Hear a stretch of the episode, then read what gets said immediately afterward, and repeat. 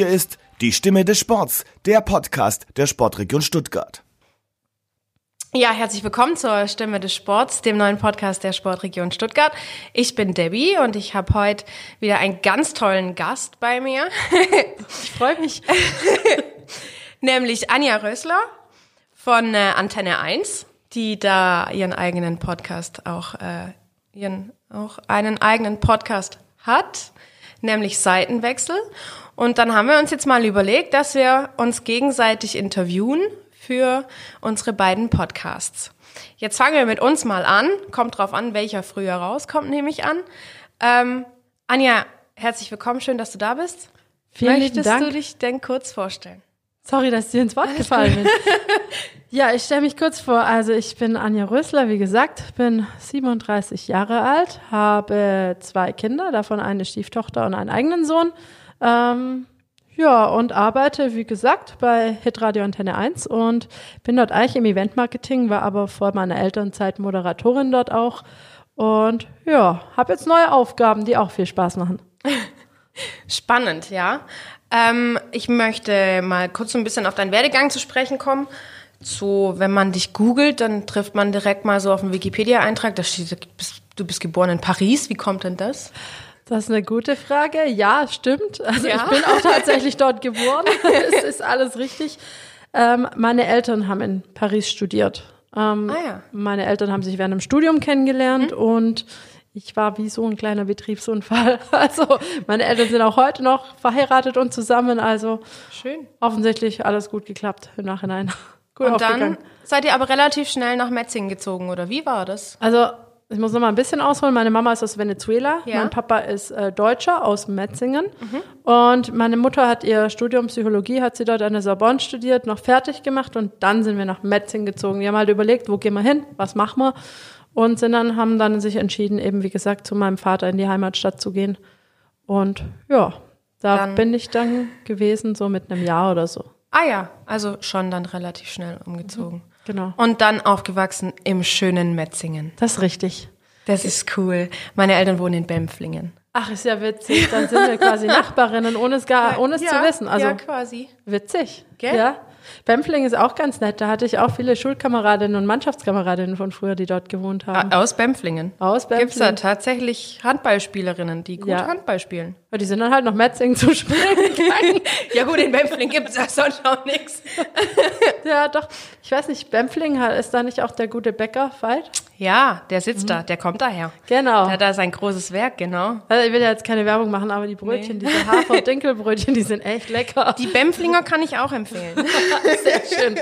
Wisst ihr Bescheid, also die Dollars gehen dann nachher an uns beide, bitte. Ja, genau, wir teilen es dann auch. genau. Ähm, jetzt hast du, hast du ja schon vom Handball gesprochen, so ein bisschen. Ähm, hast dann bei den Tussis angefangen zu spielen, deine Karriere quasi begonnen. Wie war das? Wie, wie kam es dazu? Ich meine, ja, die meisten Mädels gehen ins Turnen, glaube ich. Ich habe tatsächlich mit Turnen angefangen. Tatsache. Ja, habe ich. ähm, das war damals so, dass in Metzing eine neue Mini-Abteilung gegründet wurde. Mhm. Die gab es noch nicht. Äh, mein Papa hat den Zeitungsartikel gelesen und hat dann gesagt, ach komm, wir probieren das für unser Kind auch mal aus. Ich war damals, glaube drei oder dreieinhalb. Ach so also noch, früh schon? Ja, sehr früh. Also ich habe, wie gesagt, mit Mutter-Kind-Turnen ging es eigentlich bei mir los. Ja. Schon mit einem Jahr. Ich weiß nicht, ob ich von Geburt an dem Verein einge so eine Vereinsmitgliedschaft hatte. Ich weiß es ehrlich gesagt nicht. Äh, mein Papa selber hat früher Handball gespielt auch. Ähm, insofern war der wahrscheinlich sehr wie soll ich sagen, sehr offen, als er diese, diesen Zeitungsartikel gesehen hat. Und ich habe, ähm, wie gesagt, übers Turnen und Schwimmen bin ich dann zum Handball gekommen. Mhm.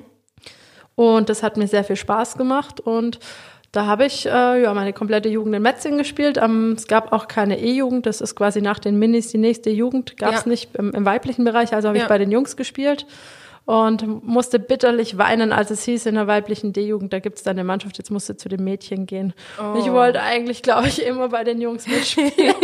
und so, also ich kann mich auch an mein erstes D-Jugendspiel erinnern, weil da habe ich zweimal zwei Minuten bekommen. Sprich, zwei Zeitstrafen bekommen, weil ich ja. zu ruppig war. Und in der Ui. Ja gut, du warst es natürlich gewöhnt mit den Jungs. Total. Spielen, und ich habe dann, äh, ja, habe nicht ganz verstanden, warum ich da vom Feld geflogen bin, aber offensichtlich gab es in der D-Jugend schon ein bisschen Unterschiede in der Härte. Ja. Witzig. Und da habe ich dann bis zu den Frauen gespielt. Da habe ich auch noch eine Weile bei den Frauen gespielt. Ähm, ich wollte immer, mein Traum war immer Bundesliga, also erste Liga zu spielen. Ja. Und wir haben es leider ja, gut, zu meiner zu, Zeit. Zu dem Zeitpunkt war Metzingen ja noch nicht in der ersten Liga. Genau, und wir haben es auch mit dem Aufstieg. Wir waren immer eine sehr junge Mannschaft. Wir hatten nie viel Geld, also vom Verein. Wir waren immer sehr talentierte Spielerinnen eigentlich. Aber wir waren wahrscheinlich einfach zu jung, um aufzusteigen. Wir hatten, glaube ich, einen Mannschaftsschnitt unter 21 mhm. immer. Und ähm, ja, und irgendwann hat's mich halt weitergezogen, wo es dann hieß, ja, du musst jetzt aber mal in der ersten Liga spielen. Das war auch so die Vorgabe von den Nationalmannschaften natürlich, von den Jugendnationalmannschaften. Und ja, dann habe ich meine Herausforderung in Nürnberg gesucht. So geht's los. Ja, ja, dann erzähl doch gerade mal weiter. Ich finde das eigentlich ganz interessant gerade. Ganz, ganz gerade weitersprechen. Äh, ja, Nürnberg. Nürnberg habe ich ähm, zwei sehr, sehr coole Trainer gehabt. Mhm. Ähm, das sind Brüder, die Müller-Brüder, bekannt jetzt vor allem vom Thüringer HC auch. Ja. Wer sich in der Handballwelt ein bisschen auskennt. Und der jüngere Bruder, der Helfried, der war Trainer von Augsburg. Gegen die habe ich immer in der zweiten Liga gespielt. Ja. Und das war meine, ich glaube, zweite oder erste Saison bei den Frauen. Und ich habe in dem Hinspiel in Augsburg, ich habe so viele Tore geworfen wie noch nie in einem Spiel bei den Frauen. War so glücklich. Und dann kam eben dieses Rückspiel. Und ich gedacht, ha, das ist meine Mannschaft, die liegt mir ja, voll ja. und so. Und habe, glaube ein oder null Tore gemacht. Mhm. Und dann saß ich in unserer Öschhalle auch noch zu Hause hinter irgendeinem Pfosten versteckt und hab geweint, wie man es halt so macht, wenn man ganz unglücklich und zu ja, Tode klar, betrübt ja. ist mit 16. Und der Helly war der Einzige in dieser Halle, der Auswärtstrainer von Augsburg, der mich da gefunden hat hinter diesem Pfosten. Ja, du armes Mädchen, ist doch nicht schlimm und hat mich so lieb getröstet. Und so ist halt dieser Kontakt entstanden. Und die, die Brüder haben mich halt anscheinend immer beobachtet und haben gesagt, komm, komm, Irgendwann war der Helly dann Co-Trainer auch in Nürnberg und du kommst jetzt nach Nürnberg. Und dann kam der Ruf quasi. Dann kam der Ruf aus Nürnberg, dem ich gerne gefolgt bin, weil ich den Helly sehr mochte. Ja. Der, also beide sehr väterliche Figuren, würde mhm. ich sagen, die sehr, ja, sehr direkt sind auch, äh, vor allem Helfried, der jüngere Bruder, ähm, fachlich sehr kompetent und haben sicherlich ähm, den Grundstein auch mit zu meiner Karriere, neben dem, was ich in Metzingen gelernt habe natürlich. Ja ähm, gelegt und waren ja nach wie vor meine Lieblingstrainer bis heute. Schön. Ja. Und während du in Nürnberg warst, hat sich da schon deine internationale Karriere so ein bisschen rauskristallisiert. Wie war das? Genau, also es war so, dass wir ähm, in meinem ersten Jahr gleich das Double geholt haben. Wir ja. wurden deutscher Meister und Pokalsieger. Ähm, damit haben wir natürlich auch international gespielt. Ähm, bevor ich nach Nürnberg gekommen bin, die Saison davor waren die schon Pokalsieger, sprich, wir haben mhm. in meiner ersten Erstligasaison haben wir schon Pokal, Europapokal, Pokal der Pokalsieger gespielt. Ja. Ähm, ja, das war so, so das erste. Klar, international habe ich geschnuppert schon in den Jugend- und Juniorennationalmannschaften, ja. aber so richtig, dass ich in der A-Nationalmannschaft gespielt habe, das war, glaube ich, 2006. Das war, ja, müsste zwei Jahre nachdem gewesen sein, nachdem ich nach Nürnberg kam. Ja. Genau, so war das, so ungefähr, ganz grob abgerissen. Wie war das denn dann für dich, dann nach Nürnberg zu kommen und dann eben schon direkt international zu spielen? Das erste Jahr, in dem du Bundesliga gespielt hast, also erste Bundesliga in dem Fall. Also für mich war es, ähm, ich weiß nicht, in meiner ganzen Karriere, ich bin sehr ehrgeizig, mhm. sehr, sehr, sagen wir so rum. Ich bin sehr ehrgeizig, bin eigentlich Rückraumspielerin und dann war es so, dass äh, unsere Linksaußen sich verletzt hatte. Mhm. Beide Linksaußen dann verletzt waren. Und dann bin ich relativ schnell reingerutscht. Dann hieß es, ja, du hast in Metzing ja auch links außen gespielt. Ich hatte einen Trainer, der auch Frauentrainer war, der Jörg Plankenhorn, der mich immer auf beide Positionen gestellt hat und mhm. mich auch auf links außen geschult hat. Mhm. Und so habe ich dann, bin ich dann auf links außen reingerutscht in eine Stammformation, ja. wovon ich nie ausgegangen bin ja. als erstes. Und ja, dann habe ich viel links außen gespielt und bin so reingekommen. Und dann habe ich auf einmal gespielt. Also es war auch in Metzing so. Es hat sich die vor mir verletzt und zack bin ich reingerutscht. Also es war halt irgendwie so ein typischer Glücksfall. Ja, zu, zur richtigen Zeit am richtigen ja. Ort. Ja. Also klar tut dir so eine Verletzung unheimlich leid, weil du hast ja auch wirklich freundschaftliche ja, Beziehungen klar. oft. Und manchmal musst du halt dann einfach da sein, auch flexibel sein, dass du sagst, okay, es ist vielleicht nicht meine Traumposition oder sonst was, aber mhm. ich, ja, Hauptsache ich spiele. Dafür tue ich alles. Und so war das bei mir eben auch. Ähm, ja, zu deiner Frage zurück. Wie war das? Es war aufregend. Es war unglaublich elektrisierend, so mhm. im Nachhinein. Ähm, ich glaube, wenn man in dem Moment ist, nimmt man das, ist man schon sehr aufgeregt oder so. Ich musste wirklich oft auf Toilette. Mhm. Immer, ich habe das immer äh, sehr deutlich gemerkt, wie ich aufgeregt war. Yeah. Ähm, und ja, wie war das? Ähm, ja, dann bist du auf einmal drin, dann war Anpfiff, dann hast du den ersten Wurf vielleicht, den du dir genommen hast, auch getroffen und dann lief es eigentlich gut.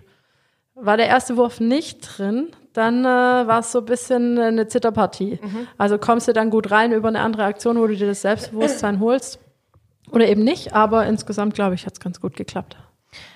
Würdest du schon sagen, dass es unheimlich wichtig ist für so ein Handballspiel, egal jetzt ob Männer oder Frauen, ähm, für jeden einzelnen Spieler, dass es wichtig ist, dass der erste Wurf sitzt?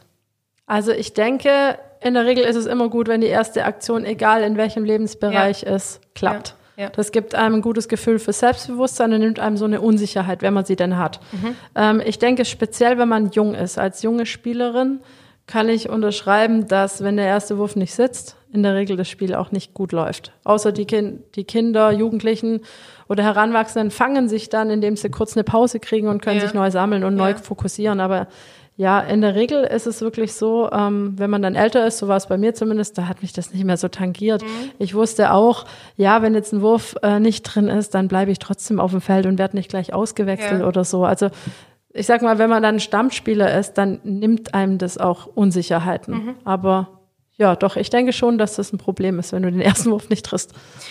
Und äh, wie gestaltet sich das dann im Spiel und vor allem im Team? Du bist jemand, der ähm, ja, Teamsport eigentlich schon sehr, sehr ja, liebt, würde ich mal so sagen. Ich habe da einige Zitate von dir gelesen. Ähm, was, was, was, was macht es so besonders, dass dir dann auch dein Team hilft, wenn du zum Beispiel den, ersten Wurf nicht getroffen hast? Also ich finde an Teamsport das Schöne, dass man auf der einen Seite, wenn man es einem nicht so gut geht oder nicht so gut läuft, wird, getragen wird, auch von anderen. Andererseits, wenn du voll übers Ziel rausschießt, kriegst du auch ganz schnell eine Rückmeldung. Mhm. Also da heißt dann, ist mal, jetzt raff dich mal wieder oder so. Und das finde ich auf der einen Seite manchmal ganz hart zu hören. Auf der anderen Seite ähm, finde ich, das auch prägt einen das in gewisser Weise, auch für mich jetzt im, im Berufsleben. Also ich kann mich relativ schnell mit Situationen zurechtfinden, wo andere vielleicht länger, länger brauchen. Ich komme mit Stress eigentlich ganz gut zurecht. Und ich finde, wenn man gemeinsam was schafft, freut man sich irgendwie, ist meine Empfindung, äh, ja. viel mehr, als wenn man ganz alleine was schafft. Die Emotionen potenzieren sich so, potenzieren sich so ein bisschen, habe ich das Gefühl. Ja. ja. Ich weiß so. nicht, wie es dir da geht. Ja, nee, nein. Mir geht's da ähnlich. Ich finde das auch schön, aber es, ich habe nie so richtig Mannschaftssport betrieben eigentlich, deswegen bin, bin ich da nicht so anfällig für, sag ich mal. Ja, also ich, wie gesagt, also meine Empfindung ist wirklich, wenn man gemeinsam an was arbeitet und gemeinsam was schafft, ja, ja. dass man sich irgendwie mehr freut, als wenn man ganz alleine vor sich hin arbeitet. Ja gut, es hat beides seine Vor- und Nachteile, würde ich sagen. Auf jeden Fall. Aber so von der Freude her war es bei mir wirklich immer so, wenn ich was im Team geschafft habe, habe ich mich ein bisschen mehr freuen können, als wenn ich was alleine ja. geschafft habe. Klar freue ich mich da genauso. Ja, aber na klar. Gefühlt hast du halt andere Emotionen von mhm. den anderen, die Freude, die mhm. teilt sich dann nochmal in dir irgendwie. Ja. Ähm, du hast gerade gesagt, übers Ziel hinausschießen. Hattest du denn mal so ein bisschen Höhenflüge in deinem, in, ja, so auf Natürlich die du vielleicht nicht, nicht ganz so stolz bist? Nein, wie soll ich sagen? Ich bin ähm, immer schon sehr extrovertiert gewesen. Ähm, ja. Hab öfter mal meine Meinung zu Sachen gesagt, wo ich im Nachhinein sagen würde, ganz ehrlich, ähm, hätte ich mal einen Rand halten müssen. Mhm. Also, wo ich einfach vielleicht nicht genug nachgedacht habe oder vielleicht auch ähm, nicht unbedingt so meine Rolle anerkannt habe, die ich so habe. Ähm, das würde ich im Nachhinein vielleicht anders machen. Ich weiß es nicht wirklich. Eigentlich bin ich so mit meinem Leben, wie es gelaufen ist, bisher sehr zufrieden und ähm, aber ja, vielleicht hätte ich manchmal vielleicht ein bisschen besser unterordnen oder ein, einordnen sollen. Du bist also auch nicht unbedingt jemand, der sich gut unterordnet. das will ich eigentlich so nicht, nicht so richtig sagen. Ich, ich bin halt eigentlich jemand, der immer seine Meinung sagt, wenn er gefragt ja. wird. Und früher war das so, dass ich sie oft auch ungefragt gesagt habe. Verstehst oh, du, was ja. ich meine? Ich kenne ich kenn das. Ich bin da vollkommen bei dir. Das, äh, ich ich höre meine Mutter gerade in meinem Kopf, die zu mir sagt, du musst nicht immer was sagen. Boah, so wollte ich gar nicht rüberkommen, aber nein, aber. Nee, nee, nee, ich, ich ja. meine, ich kann das, kann das nachempfinden. Ich bin ja auch so. Oder genau. ich war so. Also mittlerweile bin ich da vielleicht ein bisschen älter, ein bisschen mm. erfahrener, ein bisschen äh, weiser geworden, dass ich, was meine Meinung angeht, nicht immer, aber immer öfter zurückhaltender bin. Das hat echt viel mit dem Alter zu tun, finde ich. Ja, also wirklich mit dieser Reife. Das kann schon sein. Also ich bin auch nicht mehr so, wie soll ich sagen, ich war wie so ein Vulkan. Wenn mhm. mich was bewegt ja, ja. hat und beschäftigt hat, Uff. dann ist es explodiert. Und bis ich jetzt explodiere, dauert es ein bisschen länger Es kann Ja. ein bisschen mehr passieren, da bin ich ein bisschen toleranter geworden. Aber ja, früher war ich da sehr hochexplosiv Ja. unterwegs. Ja, das kann ich nachvollziehen. Ich glaube, wir sind uns da sehr ähnlich. Ja, das habe ich auch schon in den einigen Gesprächen, die wir bisher geführt hatten, auch schon mal gemerkt. Ja, doch, ich glaube, deswegen ist, glaube ich, auch die Idee mit dem Doppelpodcast hier gar nicht so schlecht. Genau, habe ich auch schon gedacht. Ähm, ich würde jetzt noch mal ein bisschen zurückkommen auf deine sportliche Karriere. Ähm, das ein großes, ich nenne es mal Damoklesschwert, das so über dir baumelt. Oha, Olympia. Ja. Erzähl doch mal und dann sag mir, ich meine, du hast ja deine Karriere erst 2015 tatsächlich beendet. Ähm, da waren ja danach noch mal Olympische Spiele. Also Das ist richtig. Nach Peking wäre ja noch mal eine Chance gewesen. Also, ich fange mal bei Peking an. Ja. Peking war so, da hatte ich wirklich gute Chancen dabei zu sein. Mhm. Also ähm, ich war, glaube ich, ganz vorne in der Torschützenliste dabei. Ich war, glaube ich, zweite bei Handballerin des Jahres. Mhm. Ähm, also hatte wirklich auch eine sehr gute Saison gespielt. Ähm, muss dazu sagen, dass ich in der Nationalmannschaft immer so eine Jokerrolle hatte. Ja. Ähm, sprich, ich war keine Stammspielerin, sondern wurde halt dann immer reingesetzt, wenn, wenn was nicht richtig funktioniert hat oder so. Also hatte wirklich die klassische Jokerrolle. Ja. Ähm, damit bin ich nicht ganz so gut zurechtgekommen, Mhm. weil ich eigentlich es gewohnt war, die Sicherheit zu haben, zu spielen Ja. und so weiter. Ähm, manchmal lief das gut, manchmal auch nicht. Äh, es war ganz unterschiedlich. Ich kam dann halt oft rein und wollte unbedingt sofort was reißen und Ja. ja, das ging mal gut und mal nicht. Also nicht, nicht ganz so ein Sicherheitsfaktor war da einfach dahinter. Ähm, Peking war dann so, die Vorbereitung war okay, sag ich mal. Ähm, und dann habe ich so, ja, relativ so als letzte bin ich aus dem Kader gestrichen worden und das war für mich ziemlich hart, weil Wie ich damit kurz vorher war das? ja, das war die letzte Streichung im Kader, war das. Das ist, äh, war noch ein Ungefähr- Länderspiel, vielleicht Ah ja. zwei Wochen vorher. Zwei Wochen Oder vorher, drei, ja. drei Wochen vorher, also vor dem Abflug dorthin. Ja. Genau.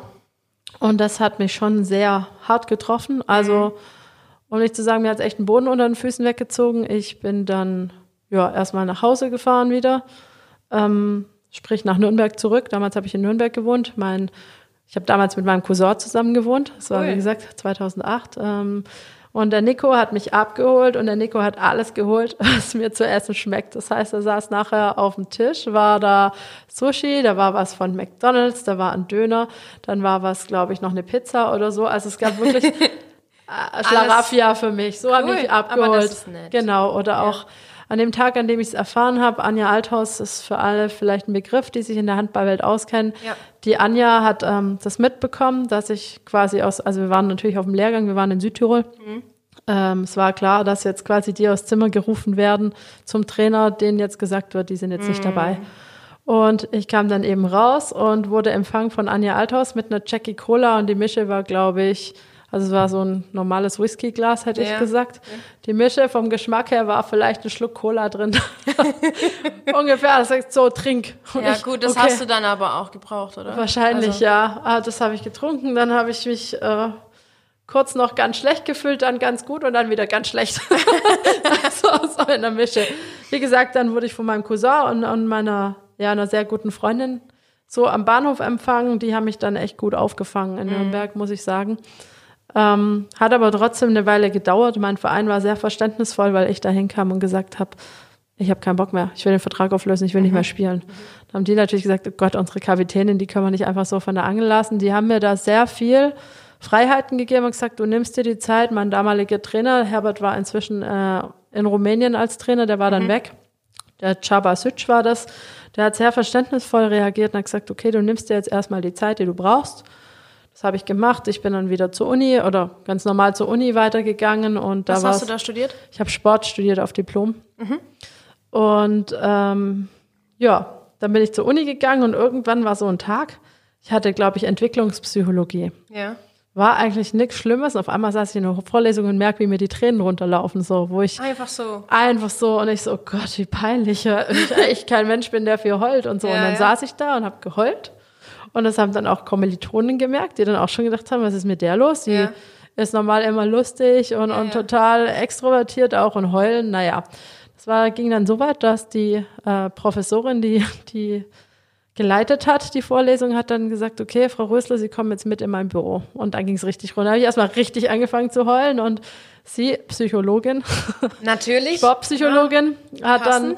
Auch äh, mich nicht mehr von der Angel gelassen, hat dann so weit weitergebohrt, bis er so richtig aus mir rausgebrochen ist. Und da bin ich so ein bisschen emotional echt in ein Loch gefallen bei ihr dann Ja. im Büro. Und da hatten wir dann ausgemacht, okay, ich komme jetzt einmal die Woche zu ihr ins Mhm. Büro. So ein bisschen, ja, ich will nicht sagen, so eine richtig psychologische Betreuung, aber doch eigentlich schon. Und die So ein bisschen Mental-Coaching. total. Ja. Also, und die Frau Ellen Freiberger, Mhm. Die das gemacht hat, die war echt sensationell und das, sie hat mir immer eigentlich neue Aufgaben gestellt. Eigentlich hat sie mir nie gesagt, mach so oder so, sondern sie hat mir einfach immer so Denkaufgaben gegeben, so von wegen, mh, ordne mal dein Leben, was sind jetzt so die fünf wichtigsten Sachen im Moment in deinem Leben? Und Mhm. dann saß ich zu Hause und hatte diese Hausaufgabe und ich wusste gar nicht mehr, was soll ich denn da sagen? Ich wusste gar nicht, wie ich das machen soll. Also bin wirklich in Schwitzen geraten, weil ich es Ja. gar nicht sortieren konnte Ja. so richtig. Und ja, die nächste Einheit hatte ich dann so, okay, du hast jetzt fünf rausgefunden, klasse, wie sieht es in zehn Jahren aus? Ist die Priorität noch in der Reihenfolge und so? Und so irgendwie bin ich so aus meinem Loch wieder rausgekommen. Das ist, das finde ich unheimlich faszinierend, gerade so einem Psychologen oder einem Psychotherapeuten, dass die dir, die, also die wollen ja, dass du selber auf die Lösung kommst und dass wirklich gute Psychologen geben dir dann diese Denkaufgaben und ich das finde ich unheimlich faszinierend, was, was man damit wirklich auslösen kann, wenn man Menschen zum Denken bekommt. Auf jeden Fall, also vor allem sich mal mit sich selber auseinanderzusetzen und Ja. Ja, ich habe dann relativ schnell wieder, glaube ich, trainiert. Also nach drei, vier Wochen würde ich jetzt mal sagen, habe ich wieder angefangen zu trainieren. Ähm, ja, bin natürlich nicht, nicht, nicht sehr fit in, in die Saison gegangen. Natürlich, wenn man nur drei Wochen Vorbereitung macht, Ja. ist man nicht besonders fit. Aber das habe ich dann aufgeholt bis zur Rückrunde definitiv und, und dann lief das auch wieder und dann war das auch schnell vergessen. Und dann, ja, war ich aber eigentlich äh, erstmal nicht mehr in der Nationalmannschaft vorgesehen, was, was im Nachhinein ähm, blöd war für den Deutschen Handballbund. Äh, die Damen sind bei Olympia dann in der Vorrunde rausgeflogen. Für meine Seele, muss ich ehrlich sagen, war es balsam. Mir hat's für die Mädels leid getan. Unheimlich. Ähm, ich muss sagen, ich bin so ein Olympia-Freak. Ja. Ich, seit ich klein bin, das war das Einzige, was wir im Fernsehen von morgens bis abends gucken Ja. durften. ja. Also das heißt, wenn die, egal wo waren, ob die in Atlanta waren oder so, Ja. Mhm. wir durften aufbleiben. Wir wurden nachts. Wir haben gesagt, Papa, bitte, bitte, da ist der Schwimmwettkampf, den will ich sehen. Und Mhm. dann wurden wir geweckt und saßen mit dem Papa auf der Couch und haben das geguckt. Vielleicht war das das eine, dass wir so Fernseh gucken durften, dass wir deswegen dazu Mhm. Kamen und dann Fans geworden sind oder wir einfach so sportbegeistert waren. Auf jeden Fall ist es bei mir in der Regel so. Bei Olympia gucke ich wirklich alles. Ja. Also alles. Ähm, bis auf, muss sagen, Dressurreiten, da komme ich immer noch nicht so richtig rein. Da gucke ich mir den Anfang an und dann merke ich schon, wie ich sage, okay, jetzt nehme ich mir eine Olympiapause zum Beispiel. Aber ja, Peking war das ein bisschen anders. Ich habe mir die, die, ja, die Eröffnungsfeier angeschaut und dann waren, sind die Mädels da. Die ganze Zeit meine Handballmannschaft im Bild gewesen, ich wieder nur Rotz und Wasser geheult und so und musste das abschalten. Also die, wie gesagt, Peking waren so Spiele für mich, die waren, natürlich habe ich mir die Spiele, mein, es war ja meine Mannschaft, da sind ja unglaublich klar. viele Spielerinnen auch dabei gewesen, die mir wichtig sind und Freundinnen auch. genau. Und ja, ähm, aber ich sage im Nachhinein war es für meine Seele gut, dass es halt über die Vorrunde nicht hinausging. Ja. So leid es mir, wie gesagt, für die Mädels getan hat. Und ähm, was gab's denn, was wurden denn für Gründe angeführt, warum du aus dem Kader gestrichen worden bist? Und waren das Gründe, die du hast nachvollziehen können oder nicht? Äh, schwierig, muss ich sagen. Also Armin Emrich war damals Trainer Ja. und er hatte mir begründet, dass das sein Bauchgefühl ist. Und ähm, für mich war das, ähm, vielleicht hat er auch noch anderes gesagt, das kann ich jetzt im Nachhinein gar nicht mehr sagen, weil ich es vielleicht nicht mehr wahrgenommen habe. Ich kann es Ja. dir nicht sagen. Aber ein Grund war definitiv, es ist sein Bauchgefühl. Und damit, daran habe ich mich natürlich aufgehangen und konnte Ja. auch nicht so viel damit anfangen und auch im Das Nachhinein. ist ja auch überhaupt nicht greifbar eigentlich. Genau. Also er wird sicherlich seine Gründe gehabt haben, sonst hätte er es nicht so gemacht. Ich habe da mit der ganzen Situation ähm, auch meinen Frieden geschlossen, muss ich sagen. Es hat mich lange begleitet, weil ich einfach Olympia demnach nicht mehr erreicht habe. Und ja, Rio 2016 wäre vielleicht eine Möglichkeit gewesen oder London 2012 war ja auch noch dazwischen. ja. Aber unsere Mannschaft hat sich nicht mehr dafür qualifiziert. Also wir waren einfach nicht mehr qualifiziert seit Peking. Ach so. Insofern war das für uns in dem Sinne für mich keine verpasste Chance, obwohl ich sage, ich hätte jetzt noch ein Jahr länger spielen müssen. Ich habe auch nach der WM 2009, Die war in, in China, in Wuxi, das ist in der Nähe von Shanghai. Mhm. Habe ich dann auch mehr oder weniger meinen Rücktritt erklärt, habe einfach auch ähm, dem damaligen Bundestrainer gesagt, dass es einfach zu viel ist, es geht so nicht mehr, mein Körper, ich war eigentlich nie wirklich verletzt und habe halt gemerkt, wie mir alles wehtut und so und ähm, habe auch keine große Motivation mehr in dem Moment gehabt mhm. ähm, und habe dann quasi ihm gesagt, dass ich im Moment, so wie das jetzt gerade strukturiert und ist und läuft, möchte ich eigentlich nicht mehr Nationalmannschaft spielen und dann war ich eigentlich auch nicht mehr dabei. Seit 2009. Hast du nie wieder einfach, weil du gesagt hast, du willst nicht mehr und, und dann Na, ich eben wurdest du auch nicht mehr eingesetzt? Genau, ich habe ihm halt ähm, ja ein paar Sachen gesagt, die mich halt stören, die mir nicht gefallen. Ähm, mhm. Und äh, auf das ich jetzt eigentlich gar nicht weiter eingehen möchte, aber habe ihm das relativ deutlich gesagt. Und solange sich daran halt nicht viel ändert, möchte ich einfach nicht mehr dabei sein, weil ich einfach ja halt die Lehrgänge voll mitmache, die die ganzen Einheiten voll mitmachen, mit meinen Einsatzzeiten dann am Ende auch nicht so richtig zufrieden war, wo ich gesagt habe, okay, das ist die Regenerationszeit, die mir dann fehlt und Deswegen wäre ich gern dann, wenn sich da nicht grundlegend was ändert, ähm, dann raus. Und dann war ich raus. Also da gab es auch keine Diskussion mehr. So wichtig war ich für die Mannschaft dann auch nicht, dass er jetzt noch hätte langsam lang nachdiskutieren wollen. Also es war dann einfach so und war, glaube ich, für alle Seiten okay. Also warst du dann damit auch zufrieden? Oder hättest du dir eigentlich schon gewünscht, dass es vielleicht noch ich sag mal im ersten Moment, ähm, wo so der erste Lehrgang anstand, wo meine Mannschaftskameradin, das war, da habe ich dann mittlerweile in Leipzig gespielt, mhm. zum Lehrgang gefahren sind, hat mir das schon irgendwie wehgetan. Da habe ich auch gedacht, so hm, Mist, eigentlich wäre ich schon irgendwie gern dabei, aber im Nachhinein war es mit Sicherheit die richtige Entscheidung ähm, was, was ich auch gemerkt hat, hab. Mir hat mein Knie nicht mehr wehgetan, meine Achillessehne hat nicht wehgetan. Also ich hatte halt, wie gesagt, nie eine wirkliche Verletzung, aber hatte trotzdem Schmerzen. Und trotzdem natürlich, wenn es so ist, dann spielst du natürlich weiter damit. Mhm. Ja, und das war dann eigentlich auch okay. Und dann hast du dich mehr, ja, zu 99 Prozent eben auf deinen Bundesliga-Einsatz Genau, ich habe mich dann nur noch auf den Verein konzentriert ja. und auf Studium, das muss man auch sagen. Ja. Im Frauenhandball kann man schon ganz gut verdienen, kann auch gut davon leben, aber es reicht halt nicht äh, für später. Also ja. man muss definitiv einen Beruf erlernen während der Karriere und das ist gar nicht so einfach. Also finde ich, wir hatten in Leipzig äh, morgens um halb neun Training und nachmittags 15 Uhr. Ähm, da kann man sich dann ausrechnen, wie viel Studium da dazwischen passt. Richtig. Also ist halt war das damals auch schon so, die, die Unterstützung, die den Sportlern heute so zuteil wird? Also, dass sie sich, ähm, Ellie Seitz zum Beispiel aus der ersten Podcast-Folge, die hat erzählt, dass sie sich ihren, ihr Studium quasi selber zusammenbasteln kann, wann sie wann was machen kann. Das kann ein normaler Student, so wie ich jetzt einer war, konnte das nicht. Ich musste schon nach dem, nach dem Lehrplan das alles machen. Wie war das bei dir vor? Ein paar Jahren. Ein paar Jahren? genau, also ähm, bei mir war das so, ich habe so wie du studiert, ganz ja. normal. Sprich, Vollzeit. ich hatte eine 80-prozentige Anwesenheitspflicht. Mhm. Da hat man mal äh, wegen Europapokal Nationalmannschaft mal ein Auge zugedrückt. Mhm. Das war natürlich so. Aber ich musste zum Beispiel auch äh, in meinem Sportstudium den Handball-Grundkurs machen und die ganzen Sachen, wo halt nachweislich ist, dass ich äh, das wahrscheinlich kann, fangen und mhm. passen. Mhm. Ja. Ähm, Eventuell. Ja, genau. In anderen Sportarten wie Rudern oder so, unsere Nationalmannschaftsruderer, die in Leipzig waren, die mussten ihren Grundkurs zum Beispiel gar nicht machen. Ach so. Also das war irgendwie ein bisschen individuell. Der Handball-Lehrwart damals, der war der Meinung, dass wir Bundes, das hat ja nicht nur mich betroffen, das hat ja auch Handballer vom SCD HFK betroffen, ja. von Leipzig. Also der war der Meinung, man muss das machen und dann ist es halt so. Und ja, war nicht immer einfach, aber irgendwie kriegt man es dann schon hin, wenn man das möchte. Hat natürlich auch dementsprechend länger gedauert, weil ich oft halt wegen Anwesenheiten halt dann den Kurs nicht geschafft habe oder so. Ja. Also, das ja. heißt, bist du, du durftest dann schon die Regelstudienzeit verlängern oder musstest du dann einen Härteantrag stellen? Ähm, Nein, also bei mir war es dann so, ich habe irgendwann mal, also ich habe angefangen in Tübingen zu studieren, mhm. habe dann nach Erlangen gewechselt. Ja. Ähm, habe dann nach Leipzig gewechselt ja. und habe also quasi mein Vordiplom ganz normal noch in Erlangen gemacht bin dann nach Leipzig gewechselt und da war es dann so, dass ähm, das Problem war, dieser Diplomstudiengang ist mehr oder weniger ausgestorben. Sprich, mhm. die haben dann gesagt, okay, ich muss jetzt auf Bachelor wechseln. Ja. Und für das Bachelor-System hat es halt verschiedene andere Module gebraucht. Ja. Ich habe dann äh, auch weiter studiert, aber muss ehrlich sagen, dadurch, dass ich viele Kurse wiederholen musste, die mir dann nicht anerkannt wurden, mhm. wo ich viel neu machen musste, habe ich so ein bisschen auch die Motivation verloren. verloren ja.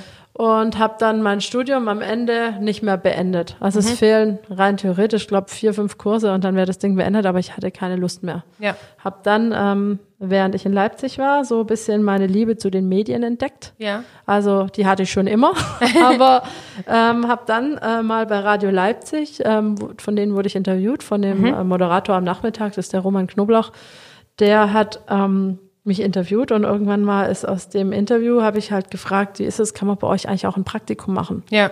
Und er, äh, ja, eigentlich schon. Hat mich, glaube erstmal gar nicht so richtig ernst genommen. Ja. Ich so, doch, ich meine das wirklich ernst. Ich würde gerne ein Praktikum machen. Und der hat es Ja. mir dann ermöglicht, dass ich da ein Praktikum machen konnte und so mal äh, die erste Luft in Richtung Radio schnuppern konnte. Jetzt hast du aber auch schon schön übergeleitet. In die Richtung wäre ich jetzt auch gegangen. Ach so, ja. schön. Ähm, das wäre jetzt meine nächste Frage gewesen. Du hast ja dann schon ähm, so ein bisschen zeitgleich angefangen fürs Radio zu arbeiten und währenddessen aber noch ähm, bei Leipzig da in dem Moment noch gespielt, später dann noch woanders. Ähm, wie lief es mit diesem, das ist, war ja dann fast schon eine Dreifachbelastung, Studium, Genau. Radio und Sport? Genau, also beim Studium war es dann so, dass ich immer weniger hingegangen bin. Natürlich, wie es halt so ist, wie man halt so ein Studium aufhört. Ja. Man trifft den Entschluss nicht gleich, sondern merkt dann irgendwann, "Hm, keine Lust. Und ja, und dann hatte ich eben dieses Praktikum bei Radio Leipzig. Und ja, da war es dann so, dass es schon auf mein Training komplett abgestimmt war. Also die sind da brutal auf mich eingegangen, haben, sind mir super entgegengekommen. Da habe ich auch wirklich relativ viel gelernt für so, ich weiß nicht, kann man nicht, kann nicht beurteilen, wie viel man in einem anderen Praktikum lernt, Ja. aber ich durfte sehr viel machen. ja. Und Was ich find- zum Beispiel? ich durfte, ähm, ich war auf Pressekonferenzen, durfte da mitschneiden, durfte Beiträge machen, habe auch ähm, Nachrichten, auch mal Nachrichten geschrieben. Da haben die mir gezeigt, wie man so, ein- wie so ein Nachrichtenaufbau ist, wie man das schreiben muss und so. Und dann war es so, dass ich relativ zeitnah eine eigene Rubrik bekommen habe, Anjas Kabinengeflüster. Das ähm, ging so natürlich rund um Leipzig. Das war so quasi der Trash-Talk aus der Ja, Kabine. ja. Und der lief halt, äh, ich glaube, einmal die Woche bei denen im Programm. Cool. Genau. Also mit heute stimmlich und, und fachlich nicht vergleichbar natürlich. Merkt man schon deutlich, dass es so eine Ja, Praktikantenarbeit klar. war, Ja. wenn man es mit heute vergleicht. Aber für einen Einstieg toll und, und für mich eine Riesenchance gewesen, auch einfach da mal richtig Luft zu schnappen. Und wie hat sich das dann weiterentwickelt? Das war dann so, dass ich irgendwann entschieden habe, ich will nach zehn Jahren weg von zu Hause wieder in unsere Heimatregion, also sprich Ja. hier Richtung Stuttgart, Ja. will auf jeden Fall nach Hause zurück. Hatte auch mein damaliger Freund, ähm, der Peter, wir, wir waren 15 Jahre zusammen, hatten eigentlich lange immer eine Fernbeziehung und so Ja. und dass wir auch Peter kam dann auch von hier. Nee, Peter ist eigentlich aus Niederbayern. der ist, äh, Wie aus, passt denn das jetzt zusammen? wir haben uns auch mal kennengelernt in der süddeutschen Auswahl und wie es dann so ist. Äh, ja, lernt man sich dann kennen, dann telefoniert man ein bisschen und dann telefoniert man intensiver und dann haben wir gesagt, komm, wir treffen uns mal. Das war, ich glaube, zwei Jahre nachdem wir uns mal kennengelernt hatten. Und aus äh, wir treffen uns mal wurde halt einfach äh, eine sehr große Liebe, sagen wir so. Und ja, aber Peter und ich sind dann, wie gesagt, nicht mehr zusammen jetzt. waren 15 Jahre eben zusammen, war auch eine sehr schöne Zeit, aber wir haben uns dann trotzdem durch die Fernbeziehung auch immer wieder Ja. auseinandergelebt. Ja. Und ich habe dann gesagt, okay, wie gesagt, ich will gern wieder nach Hause zurück und habe dann nach Bietigheim gewechselt. Peter hat in Ulm studiert Mhm. und äh, in Söflingen gespielt. Das ist dritte Liga gewesen damals. Mhm. Ja, und, und irgendwie ging es dann halt nicht mehr, wie es halt dann ja, manchmal so ja, ist. ja, manchmal passiert Genau. das ja.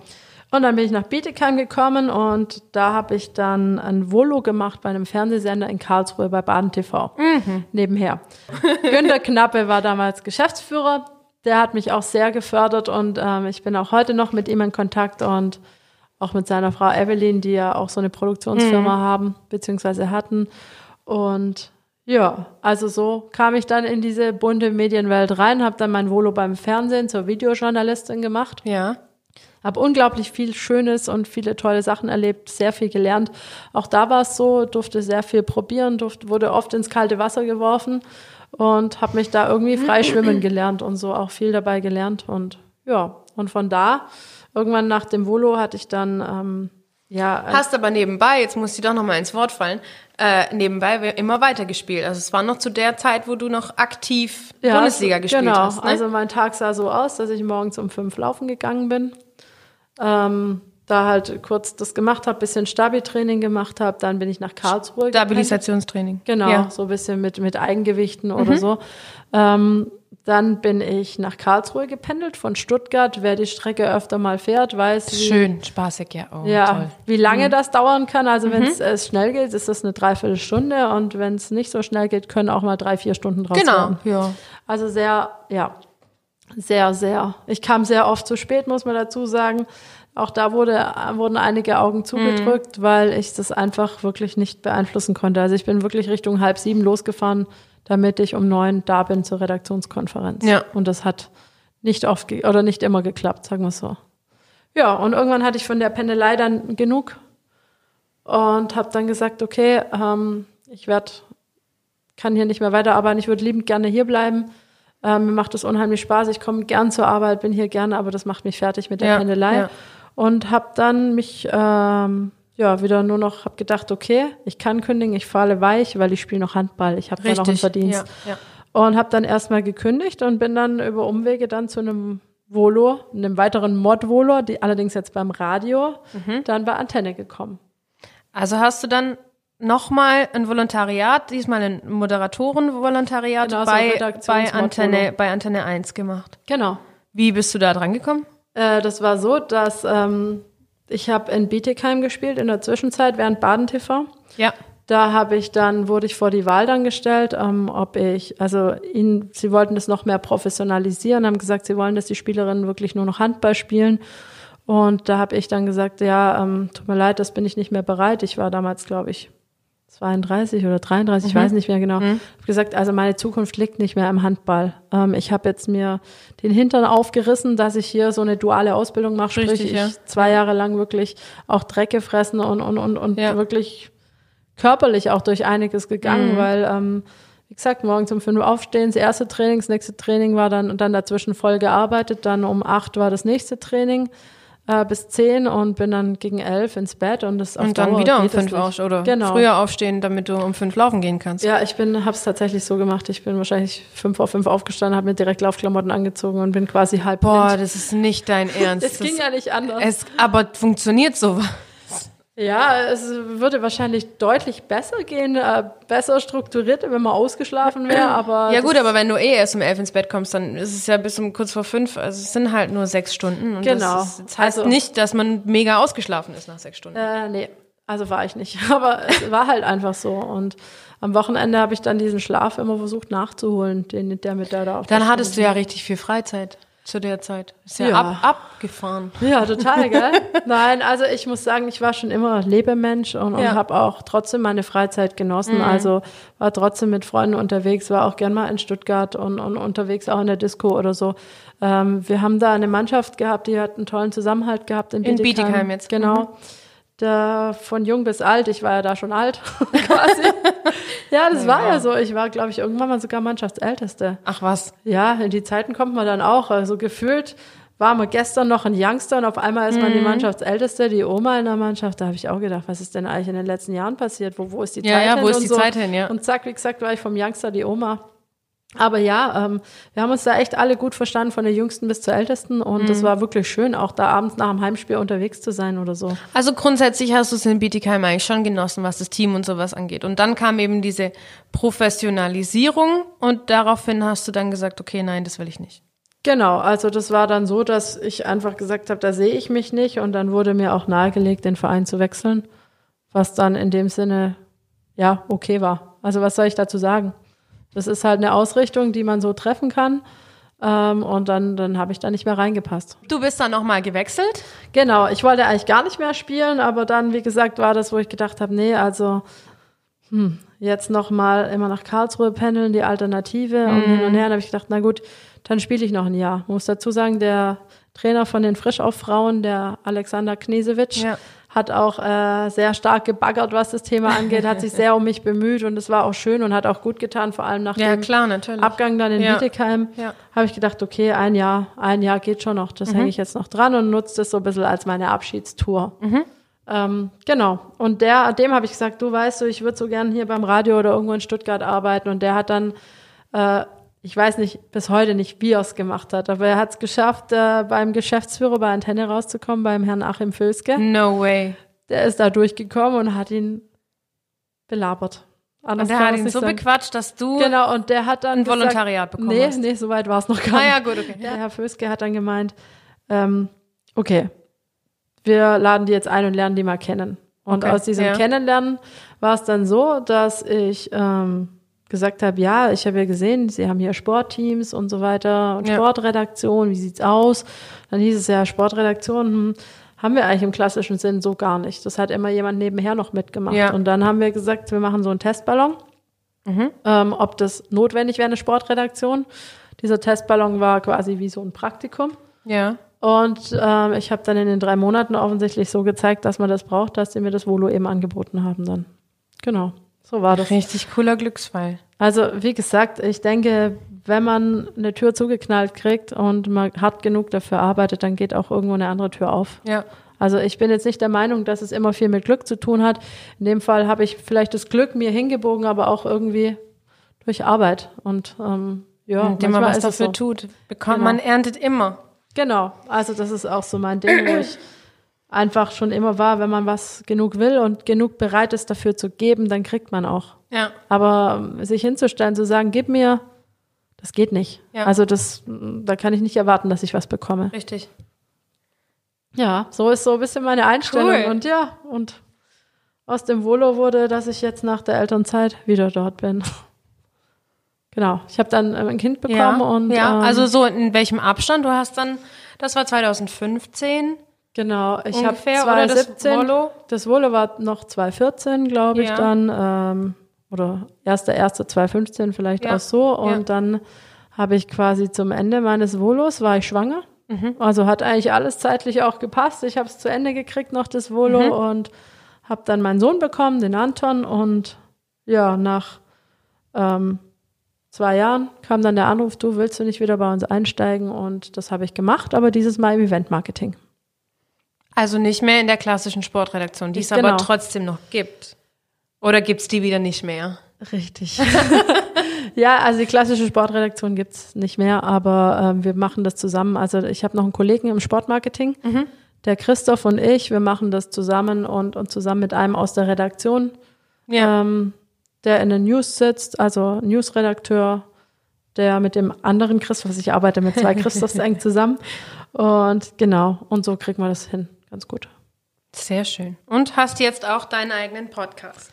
Genau, der ist so ein bisschen ähm, mein Baby. Also Ja, ich, ich war schon immer ich. Fan davon, von Podcasts, Mhm. muss ich sagen. Ich finde, das ist ein ganz tolles Mittel, ein ganz tolles Tool auch, Ja.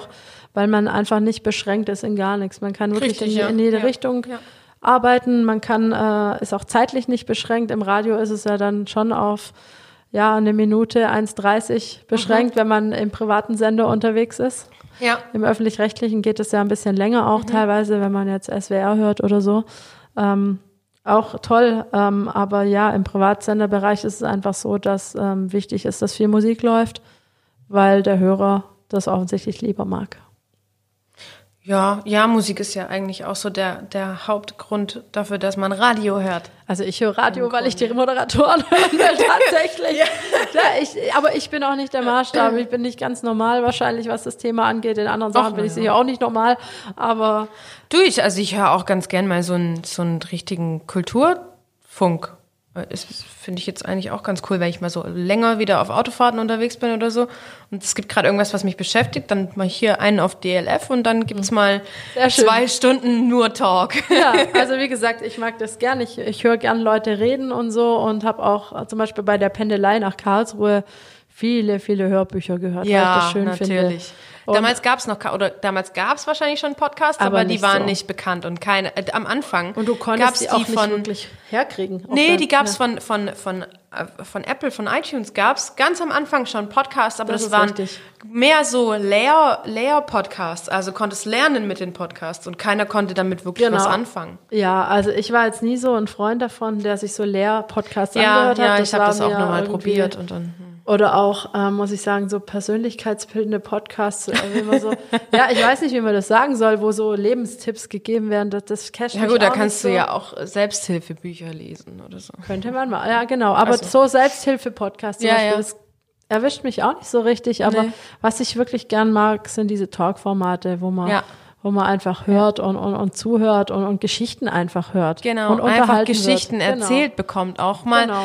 Jetzt in dem Fall bei der Stimme des Sports ist mein Anspruch, ähm, Sportler oder alle so drumrum mal von einer anderen Seite zu betrachten. Und ich finde auch unheimlich cool, was wir jetzt von dir schon für Geschichten gehört haben. Und es Danke. Ist, also ich, ich finde, äh, es hat sich richtig gelohnt, auch diesen Podcast ins Leben zu rufen. Ähm, jetzt äh, befinden wir uns ja aktuell noch in der Corona-Krise, auch hier in Deutschland. Äh, wie funktioniert denn Homeoffice bei Hitradio Antenne 1?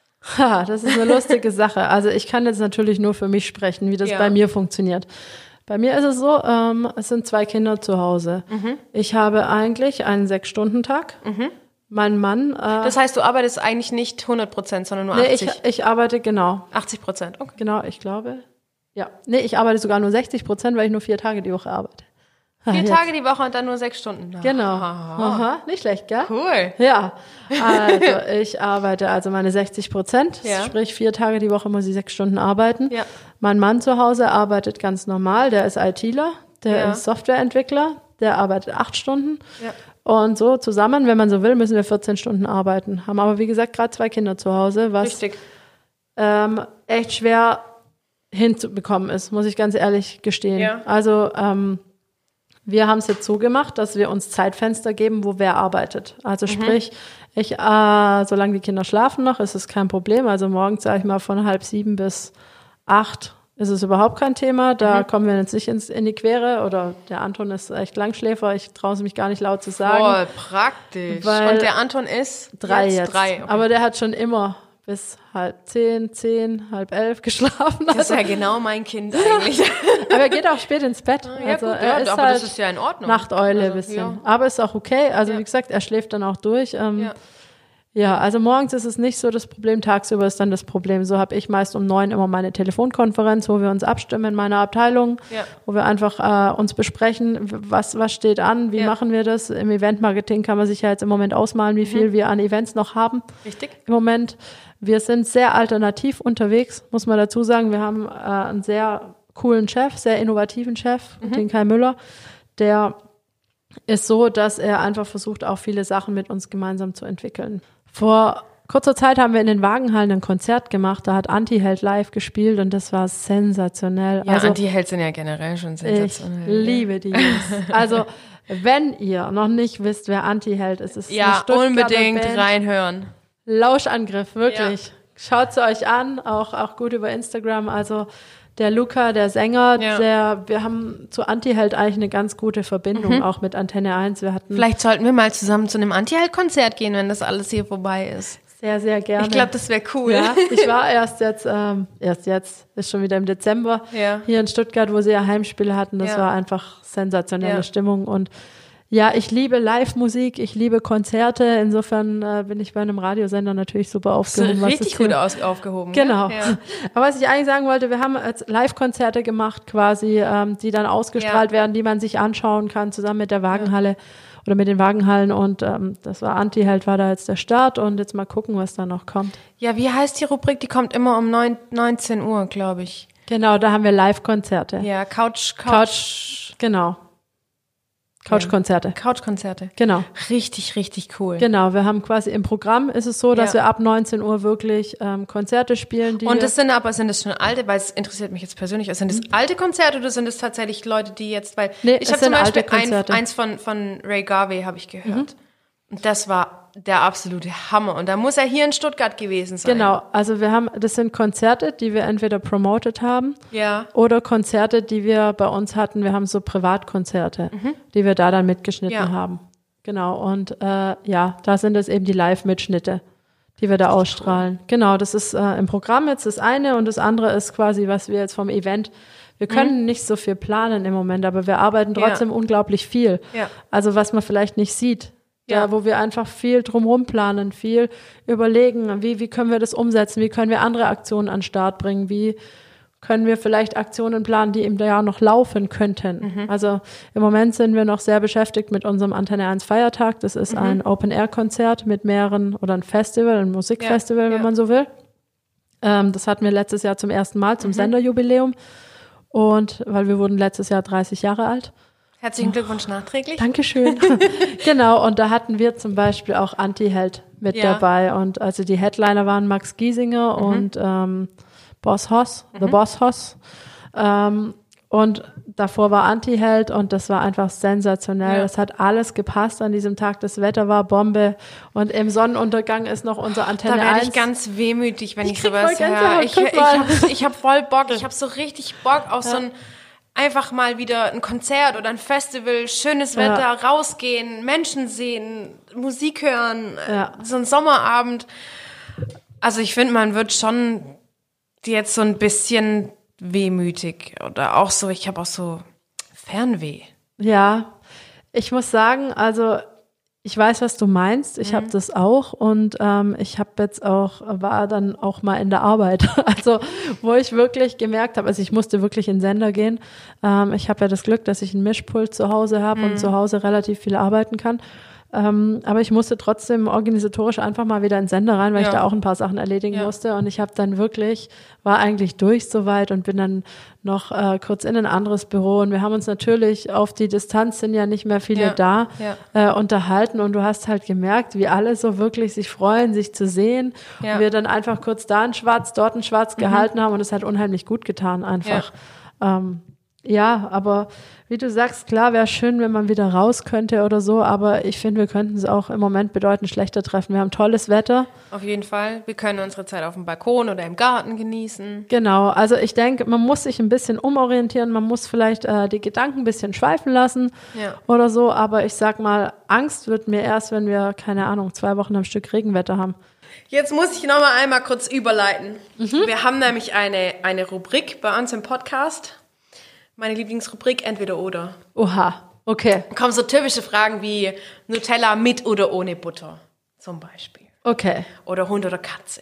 Ja, alles klar. Die musst du dann beantworten. Da freu Und ich mich drauf. In der Regel ähm, leiten diese kleinen Fragen dann zu neuen Gesprächsthemen und man kann sich Okay. wieder über ganz viele andere Dinge unterhalten. Sehr gerne. Weil ich finde, wir haben echt viel schon über Sport und sowas geredet und jetzt auch viel über Job. Da kann man auch mal so ein bisschen was anderes besprechen. Sehr gerne. Wie jetzt Erziehungsfragen zum Super.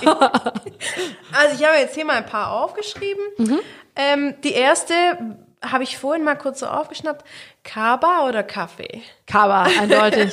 Und dann am liebsten eine Ovomaltine in eiskalt. Nee, Ja, das ist doch so malzig. ich liebe es. Kennst du diese, die, die Schokoriegel von Ovomaltine? Ja, Die es in der Schweiz gibt? Ja. Die gibt's hier nämlich gar nicht. richtig, aber die sind auch lecker. Die sind so lecker. Oh Ja. mein Gott, für alle. Geht, fahrt bitte mal in die Schweiz, wenn ihr es wieder dürft und holt euch solche Ovomaltine-Riegel. Ihr werdet so addicted sein. Addicted. genau. Sehr schön. Ähm, wie hast du hast es vorhin irgendwie so schön gesagt, das musst Achso, du, glaube ich, ja, nochmal ich bin, wiederholen. also ich trinke keinen Kaffee, weil er mir einfach nicht schmeckt und bin äh, eben nie über den Kaba-Status rausgekommen. Genau, nie über den Kava-Status raus. Das fand ich so süß, dass ich das aufgeschnappt habe. Musste ich halt, musste ich jetzt nochmal zur Ich, Sprache ich muss ja auch mal erwähnen, ich wurde hier so lieb empfangen. Erstmal mit noch ein Stück Erdbeertorte. Ja, bei uns gibt's immer, bei der Ellie gab's Pralinen, äh, dann gibt's Red Bull, oh, war das Markennennung? Hm. Ja, ich denke schon. Ähm, heute gibt's Erdbeerkuchen, also Ja. wir haben immer irgendwas War Cooles sehr, da. sehr lecker. Und ja, da wurde ich natürlich dann auch nach einem Kaffee gefragt und äh, konnte das in dem Fall verneinen. Nein, danke. Wir haben leider keinen Kava da. Das ist nicht schlimm. Wenn du mich nächste Woche oder übernächste Woche mal besuchen kommst, dann kriegst du einen Kava. Okay, das nehme ich. Da nehme ich dich beim Wort. Und äh, dann haben wir vorhin natürlich auch schon über Essen gesprochen, weil ähm, man ja momentan viele Auswahlmöglichkeiten hat von äh, schönen Restaurants, die liefern oder wo man auch was abholen kann. Ähm, und ich weiß natürlich, dass du äh, deine Mutter Südamerikanerin ist oder aus Venezuela kommt. Ähm, lieber japanisches Essen oder lieber venezuelanisches Essen? Das ist voll die fiese Frage. Wie soll ich mich da entscheiden? Ja, ich wollte es mal schwer machen. Das ist echt schwer. Oh, verdammt. Dann würde ich doch die venezolanische Küche bevorzugen, weil da gibt's auch viel Fisch. Ja, Und ähm, ich liebe ja also Steaks. ja. Es gibt natürlich in Südamerika viel Fleisch. Es gibt ein Essen, das ist mit mein Lieblingsessen, es nennt sich Asado Negro. Das ist ein schwarzer Braten. Das ist so ein Das Rinderbraten. klingt schon so schön, wie du Und das zwar, sagst. ja, das schmeckt echt lecker. Wenn es wieder geht, dann koche ich dir mal für dich. Boah, das, das merke ich mir aber. Ja, kannst du machen. Und zwar ist das ein Rinderbraten, der vorher, der wird äh, wirklich roh angebraten in Zucker. Das bedeutet, der ist nachher ganz Ja, schwarz, weil der krass. komplett Ja. karamellisiert ist. Ja. Und dazu gibt's dann Platanos, sprich ähm, Kochbananen in so, in so, ja, wie so Bratkartoffeln geschnitten Ja. und schwarze Bohnen und Reis und eine geile schwarze Soße. Ja, wie gesagt, Asado Negro. Könnt ihr mal googeln, schmeckt auch geil. Also, Ja. Ihr mal Da probieren. kann, ich glaube, du kannst noch, wir müssen in die, in die Shownotes, müssen wir noch ein paar Rezepte von dir reinschreiben. Oder wenigstens ein paar venezuelanische Gerichte. Genau, also ja, ich, ich mag die Küche unheimlich gern. Meine Mama hat immer mal wieder was für uns gekocht Mhm. oder es gibt so, ja, so Traditionen auch an Weihnachten, was, was so ein venezolanisches Weihnachtsessen gibt. Wir haben ehrlich gesagt als Tradition Raclette zu essen an Weihnachten. Das hat sich irgendwann mal durchgesetzt. Ja, ich finde es aber auch an Weihnachten zum Beispiel schön, Raclette zu essen, weil das ist auch so ein Essen, das dauert ein bisschen. Und Ja. das ist, ist nicht innerhalb von 10 oder 15 Minuten vorbei. Du stehst da sonst ewig in der Küche, machst einen Braten, der, weiß Mhm. ich nicht, fünf Stunden braucht und dann innerhalb von einer Viertelstunde sind alle satt. Und so kannst du Raclette machen und wieder ein Pfännchen Genau. und noch ein Pfännchen und das zieht sich über, kann sich über Stunden ziehen und es macht Spaß. Das ist richtig, ja. Und, und ich habe halt auch lange nicht zu Hause gewohnt und für mich war Weihnachten eine Ja. Zeit, wo wir nach Hause konnten. Ja. Zwar nicht lange, aber immerhin. Und da war es dann so, dass ich halt zwei, drei Tage zu Hause war und dann äh, am Stück und dann wir uns da unterhalten haben. Also Mhm. Weihnachten ist bei uns traditionell immer so gewesen mit meiner Schwester, meinen Eltern und meiner Oma und meinem Opa. Ja. Und ähm, dieses Jahr hatten wir das erste Weihnachten ohne meinen Opa. Das war schon sehr hart. Ja. Der ist erst Anfang Dezember verstorben. Das war dann auch noch mal irgendwie eine sehr intensive Zeit, anders intensiv, aber Ja. es war trotzdem irgendwie schön und da war das halt auch dann in dem Fall auch so ein Teil vielleicht Trauerarbeit, wo wir auch über den Opa dann auch gesprochen Ja, haben ja. beim Raclette. Also klar, ähm, der ein oder andere wird jetzt vielleicht so ein bisschen lachen und sagen, gut, die trauert immer noch über den Opa, ist bald 40, also in zweieinhalb Jahren Ich übrigens. glaub, ja, äh, genau. Das wirft dir keiner vor. Nee, also ich, ich habe das große Glück, dass ich äh, so lange Großeltern habe, beziehungsweise jetzt nur noch meine Oma habe. Mhm. Und ähm, wir haben ein sehr enges familiäres Verhältnis bei uns und ja, also Ähm, dann habe ich jetzt noch eine abschließende Entweder-Oder-Frage. Mhm. Die geht so ein bisschen in Richtung Filme. Ich bin jetzt so in dieser ganzen Corona-Zeit total, wir gucken nur noch Filme. Mhm. Voll krass. Komödie oder Drama? Komödie, Das habe ich mir gedacht. eindeutig. Weil du einfach, ach, du bist einfach so ein witziger Mensch und du so, so Danke. fröhlich und so. Danke. Das, das, da hätte Drama auch irgendwie nicht dazu Ich mag gepasst. Dramas überhaupt nicht. Gar nicht? Was würdest du dann so neben der Komödie bevorzugen? Also ich muss ehrlich sagen, bei Dramas habe ich das Problem damit, ich mag nicht so gern Leid sehen. Klar, in den Ja, Nachrichten sehe ja, ich Leid, ja. ich sehe, äh, man kriegt unheimlich viel Leid mit und. Mhm. Kummer auch aus dem Umfeld, also jetzt nicht aus meinem direkten Umfeld, sondern Nee, wenn man aber die so Zeitung generell, aufmacht, dann ist da ein Bettler bei, beim Dings, äh, der oder ein Obdachloser. Man weiß nicht, was dahinter steckt. Und Ja. das ist für mich Leid und ich mag das einfach nicht. Mhm. Und dann möchte ich nicht in meiner Freizeit mich auch noch mit Leid befassen Mhm. und mich selber zum Traurigsein bewegen. Also weiß ich nicht. Ähm, neben Komödie, was mag ich gar nicht? Ich mag gern Thriller. Tatsache. mhm. Was ist dein Lieblingsthriller? Kann das eigentlich irgendjemand richtig aussprechen, das, Ich Wort? habe gerade auch mich voll konzentrieren müssen. Thriller. Das ist ungefähr so wie Regisseur. Das, Ja, das genau. geht auch gar nicht. Genau, das stimmt. Das ist auch ein fieses Wort, das Ja. stimmt. Ähm, mein Lieblingsthriller. Hm. Also was ich ganz arg gerne mag ist, oder gerne mag, Schweigen der Lämmer fand ich ziemlich. Ja, ja, ich das gut. geht ja schon fast in Richtung Horrorfilm, ne? So ein bisschen. Okay, für mich ist es noch ein Thriller. Horrorfilm Okay. mag ich übrigens auch nicht so gerne. Also das mag ich gar nicht. Ähm, was mochte ich noch sehr gern? Gute Frage. Tja, das weiß ich jetzt nicht. Ich muss noch mal drüber, nachdenken. Hm, Denk mal drüber Vielleicht nach. Ich gebe dir mal einen. Tipp. Ähm, Identität fand ich super. Das stimmt. Den habe ich den? in New York im der Kino ist gesehen. richtig, richtig gut. Der Mhm. Einfach weil er so ein, das ist so ein richtiger Mindblow-Film Übel, eigentlich. ja, ja. Sowas finde ich total cool. Ich mag auch äh, ganz viele Filme mit Denzel Washington. Ja, ja, diese ganzen Actionfilme und so. Genau. Denn da, die muss man notgedrungen irgendwann gucken, gell, wenn man einen Mann hat. Genau. Die ja, gucken, die, also meine guckt ständig nur Actionfilme. ja, meine ist mehr so Richtung Fantasy unterwegs. Ah. Also im Sinne von, ähm, ja, was ist äh, Star Wars und so Gedöns. Mm. Da bin ich jetzt, Ja. ja. Oder Die, die ganzen Comic-Verfilmungen, die kann ich auch noch gucken. Also Ja. das ist auch okay. Aber ja, mit so Zukunftssachen, die für mich so abgehoben sind und so verrückt, kann ich nicht so viel anfangen. Also Ja. zurück in die Zukunft ich total witzig. Ja, gut, das war ja auch cool. Genau. Aber wenn man überlegt, was in Zurück in die Zukunft so alles passiert ist Ja. äh, oder vorher proklamiert wurde und Ja, so, das ja, ist schon witzig. Was man früher so für eine Vorstellung hatte, Wie die heutige Zeit aussieht, gell? fantastisch ist und was garantiert total utopisch ist und zack ist es da. Ja. Kann man einfach mit so Ja. einer, ja gut, wir fliegen noch nicht ganz mit Taxis durch die Stadt. das ist richtig. Aber Das stimmt. Aber Ja, das wenn du so dieses Smartphone anguckst, was das Ja, kann, ja. so ein Tablet hast du jetzt und, und also und eine, eine Uhr, die auch hier dir alles sagt. genau, das stimmt. ist schon abgefahren. Ja, ich habe halt gar keine Ahnung, man sieht sich, ich trage nochmal ein. Ja, Tatsache. Die war vorher leer. Du bist auch schon so braun. Guck mal, ich habe auch schon so ein bisschen ein, ein Ja, äh, ich muss dazu sagen, das kommt von der Gartenarbeit. Ja, ich, ich nenne das auch so. Bei mir ist es noch Balkonarbeit, aber deswegen bin ich auch schon ein bisschen erbräunt. Es war unheimlich schön mit dir. Ja, fand Und ich es auch. ist jetzt doch so ein richtiger Girls Talk geworden, ne? ja, äh, was hast du erwartet? Aber ja, bei uns beiden, ich glaube, äh, das kann man nicht verhindern. Das ist Und ich richtig. fand's richtig cool. Es hat mega Spaß Ja, gemacht. mir auch total. Und ich freue mich, wenn ich dich bei mir im Podcast begrüßen darf. Ja, da war ja noch was. Ja, also ich lade dich hiermit herzlich in meinen Podcast ein Vielen Dank. und würde mich freuen, wenn du mich besuchen kommst bei der Seitenwechsel. Sehr gerne. Komm ich. Sehr schön. Machen wir bald. Freue ich mich. Und wenn, wenn ihr da draußen vielleicht irgendeine Frage habt, also ihr findet mich ganz easy bei Instagram Ja. unter Rösi15 oder unter der Seitenwechsel. Alles Genau. klein geschrieben und zusammen. So ähm, wäre das jetzt bei uns auch ungefähr.